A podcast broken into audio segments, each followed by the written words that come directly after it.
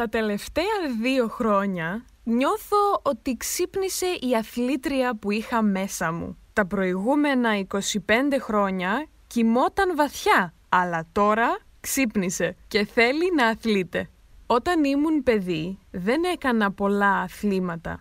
Όταν ήμουν 8 χρονών έκανα κολυμβητήριο και δεν μου άρεσε καθόλου. Και μέχρι σήμερα δεν μου αρέσει να κολυμπάω ούτε σε θάλασσα, ούτε σε πισίνα, ούτε σε ποτάμια, ούτε πουθενά. Στην εφηβεία μου έκανα χορό που με έκανε πολύ ευτυχισμένη. Και πάντα ήθελα να κάνω τένις, αλλά ποτέ δεν έκανα. Όμως κάθε χρόνο έβλεπα το Ρολάν Γκαρός με τον Ναδάλ και το Φέντερερ ή τον Τζόκοβιτς. Πριν από τέσσερα χρόνια δοκίμασα γιόγκα. Ήταν πολύ δύσκολο στην αρχή γιατί δεν μπορούσα να κάνω καμία πόζα και πολλές φορές δεν είχα ιδέα τι έκανα.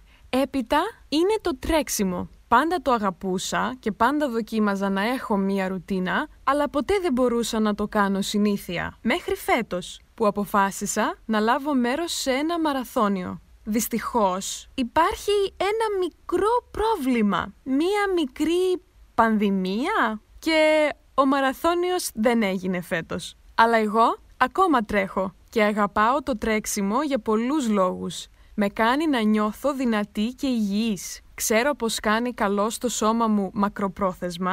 Είναι μια δικαιολογία για να βγω από το σπίτι. Μου αρέσει πιο πολύ από το περπάτημα. Και όταν τρέχω, νιώθω σαν γαζέλα μέσα στην πόλη. Στην αρχή πίστευα πως πρέπει να ακολουθώ ένα αυστηρό πρόγραμμα, να τρέχω κάθε μέρα. Αλλά τελικά κατάλαβα πως δεν χρειάζεται. Μπορείς να τρέχεις όποτε θέλεις. Τουλάχιστον αυτό δουλεύει για εμένα.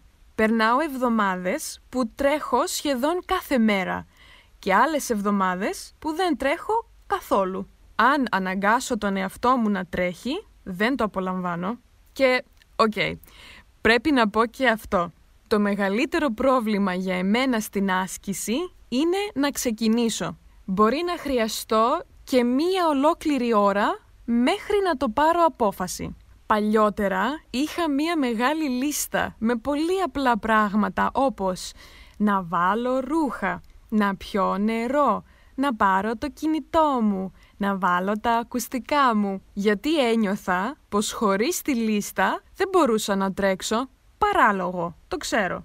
Τώρα που αντιμετωπίζω το τρέξιμο πολύ πιο χαλαρά, είμαι συχνά στην πόρτα μέσα σε 5 λεπτά. Και άλλες φορές χρειάζομαι 45 λεπτά μόνο για να φτιάξω τα μαλλιά μου, τα οποία θα χαλάσουν όταν θα τρέχω, αλλά δεν έχει σημασία. Είναι σημαντικό για τα πρώτα δύο λεπτά του τρεξίματος τα μαλλιά μου να είναι τέλεια.